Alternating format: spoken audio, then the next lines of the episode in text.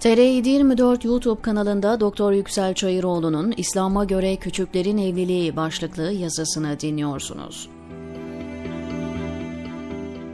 Ortaya bir olay çıkıyor. Bu bahane edilerek konuyla ilgili dini hükümler iyice araştırılmadan tetikte bekleyen kişiler hemen dini sorumlu tutup onu yaylım ateşine tutmaya başlıyorlar.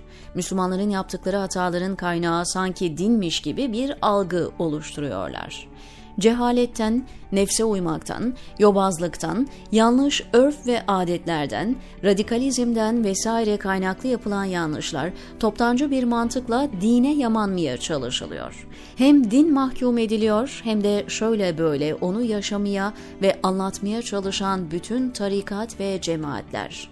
Son günlerde medyada yoğun tartışma konusu yapılan 6 yaşındaki kızın evliliği tam bu çerçeveye uyuyor.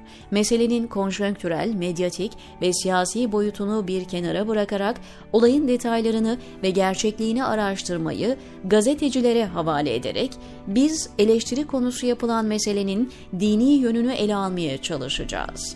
Bu konuda isabetli bir değerlendirme yapabilmek ve bir neticeye ulaşabilmek için konuyla ilgili nasları, konu etrafındaki içtihatları, bu içtihatların yapıldığı dönemin sosyal arka zeminini, muasır ulemanın yaklaşımlarını, modern düzenlemeleri, uygulamada olan teamül ve yasaları iyi bilmek gerekir.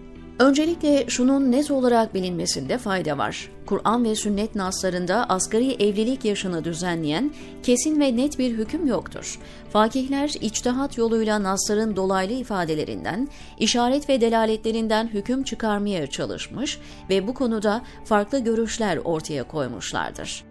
İslam, muamelata dair pek çok hükmün detaylı düzenlenmesinde olduğu gibi bu meseleyi de zamana, şartlara, örflere, fıtrata, toplumsal kabullere ve bunlara bağlı olarak yapılacak içtihatlara bırakmıştır. Fıkıh kitaplarının konu etrafındaki detaylı içtihatlarını burada nakletmek ve teknik izahlara girmek çokları için konuyu karmaşık hale getirecek ve anlamayı zorlaştıracaktır. Bu yüzden konuyu olabildiğince basitleştirmeye, bu konudaki görüşlere ve delillere ana hatlarıyla yer vermeye çalışacağız. Bunu yaparken önce klasik dönem fükahasının konu etrafındaki görüşlerini ve dayandıkları delilleri verecek, sonra modern alimler tarafından meseleye nasıl yaklaşıldığına değinecek, arkasından da genel bir değerlendirme yapacağız. Fıkıh kitaplarında küçüklerin evlendirilmesiyle ilgili yer alan hükümlerin doğru anlaşılması için şu detayın bilinmesinde fayda var. Fakihler konuya iki açıdan yaklaşmışlardır. Birincisi, evlilik akti diğeri ise zifaf. Bu ikisini titizlikle birbirinden ayırmış ve her ikisiyle ilgili farklı hükümler vermişlerdir. Biz günümüzde evlilik dediğimizde nikah kıymayı, düğün yapmayı, yuva kurmayı ve birlikte yaşamayı anlarız. İslam fakihleri ise bu konuyu daha ziyade yapılan evlilik akti açısından ele almış, bu aktin taraflarını ve sıhhat şartlarını masaya yatırmış, bu akti sahih, fasit ve batıl hale getiren durumları detayıyla ele almışlardır.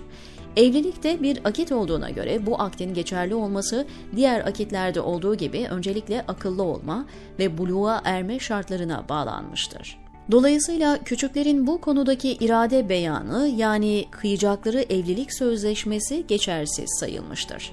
Fakat fukahanın çoğunluğu faydalı gördüğü takdirde velisinin küçük çocuğu adına nikah akdi kıyabileceğini ifade etmiş ama zifaf için ergenliğe kadar beklenmesi gerektiğini de ilave etmişlerdir.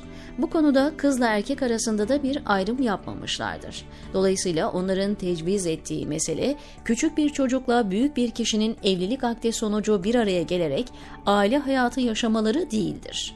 Küçük bir çocukla cinsel ilişkiye girmeyi tecviz eden hiçbir alim yoktur onların ele aldığı meseleyi bir açıdan bazı kültürlerde mevcut olan beşik kertmesine benzetebiliriz.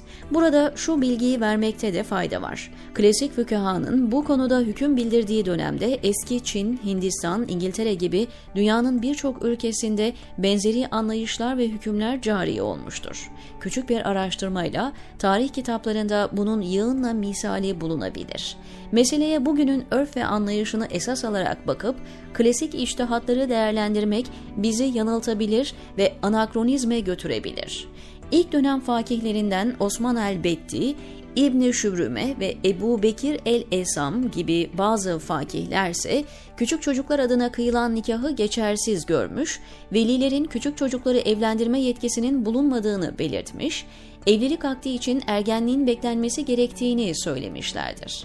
Küçükler adına veli tarafından kıyılan nikah akdini sahih gören fakihler, Talak suresinin dördüncü ayetiyle evlenilecek kimselerle ilgili farklı ayetlerde yer alan bekarlar, dullar anlamına gelen, eyama, cariyeler anlamına gelen, ima, üküm, yetimler anlamına gelen, yetama, kadınlar anlamına gelen nisa-iküm gibi lafızların büyüklerin yanı sıra küçükleri de içine aldığını ifade etmişlerdir.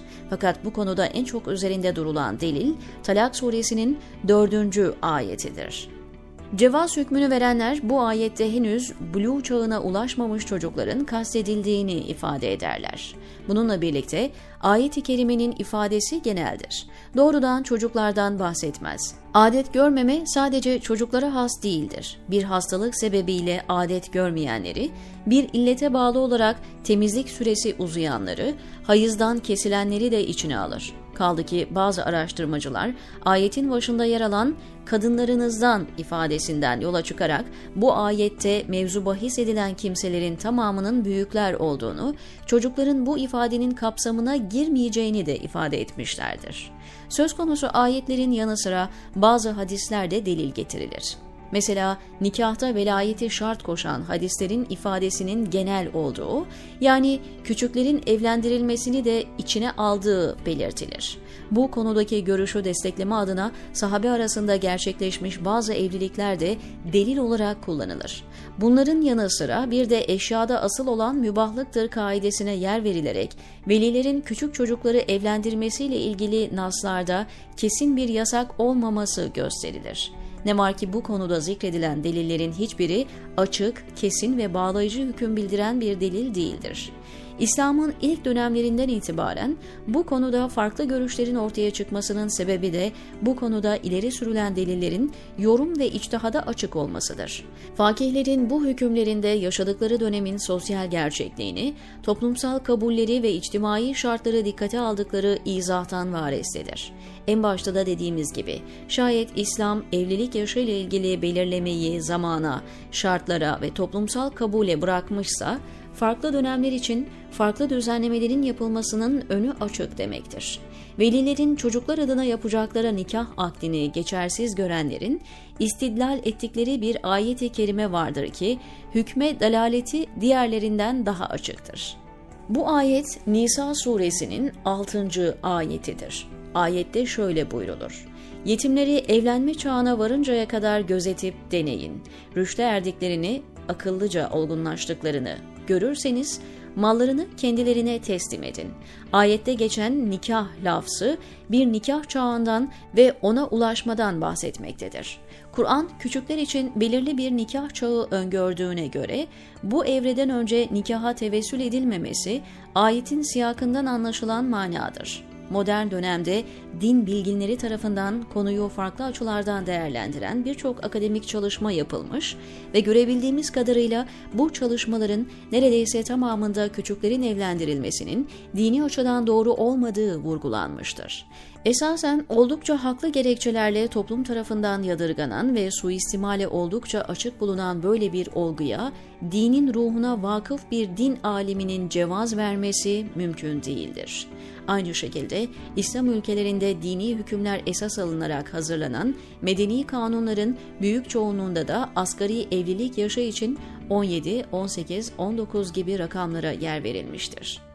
Diyanet İşleri Başkanlığı Din İşleri Yüksek Kurulu'nun da 2012 yılında aldığı 44 sayılı kararıyla küçüklerin evlendirilmesinin uygun olmayacağını hükme bağladığını ve bunun gerekçelerini ortaya koyduğunu da burada ifade etmek gerekir.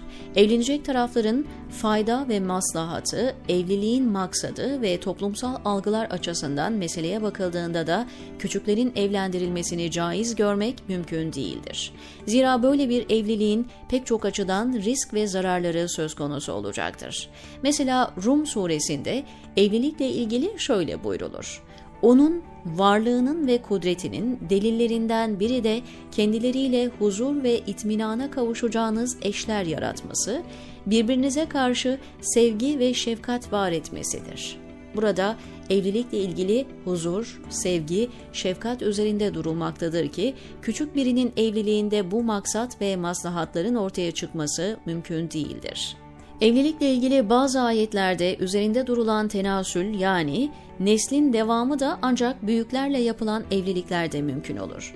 Günümüzde birçok büyüğün bile evlilik için gerekli olgunluğa ulaşmadığı, yuvaların çatırdadığı, huzursuzluk ve geçimsizliklerin başına alıp gittiği, boşanmaların tavan yaptığı, evlilik müessesesinin ciddi yara aldığı bir dönemde küçük çocukların evliliğine cevaz vermek İslam'ı bilmemek demektir.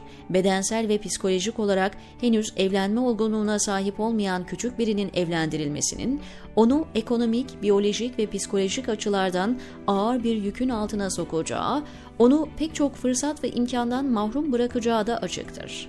Klasik fukahanın mübah hükmü üzerinden yürünecek olsa bile fakihlerin çoğunun devlete mevcut şartlara göre mübah alanı düzenleme ve bu alana dair bir kısım kısıtlamalar getirme yetkisi tanıdığı unutulmamalıdır.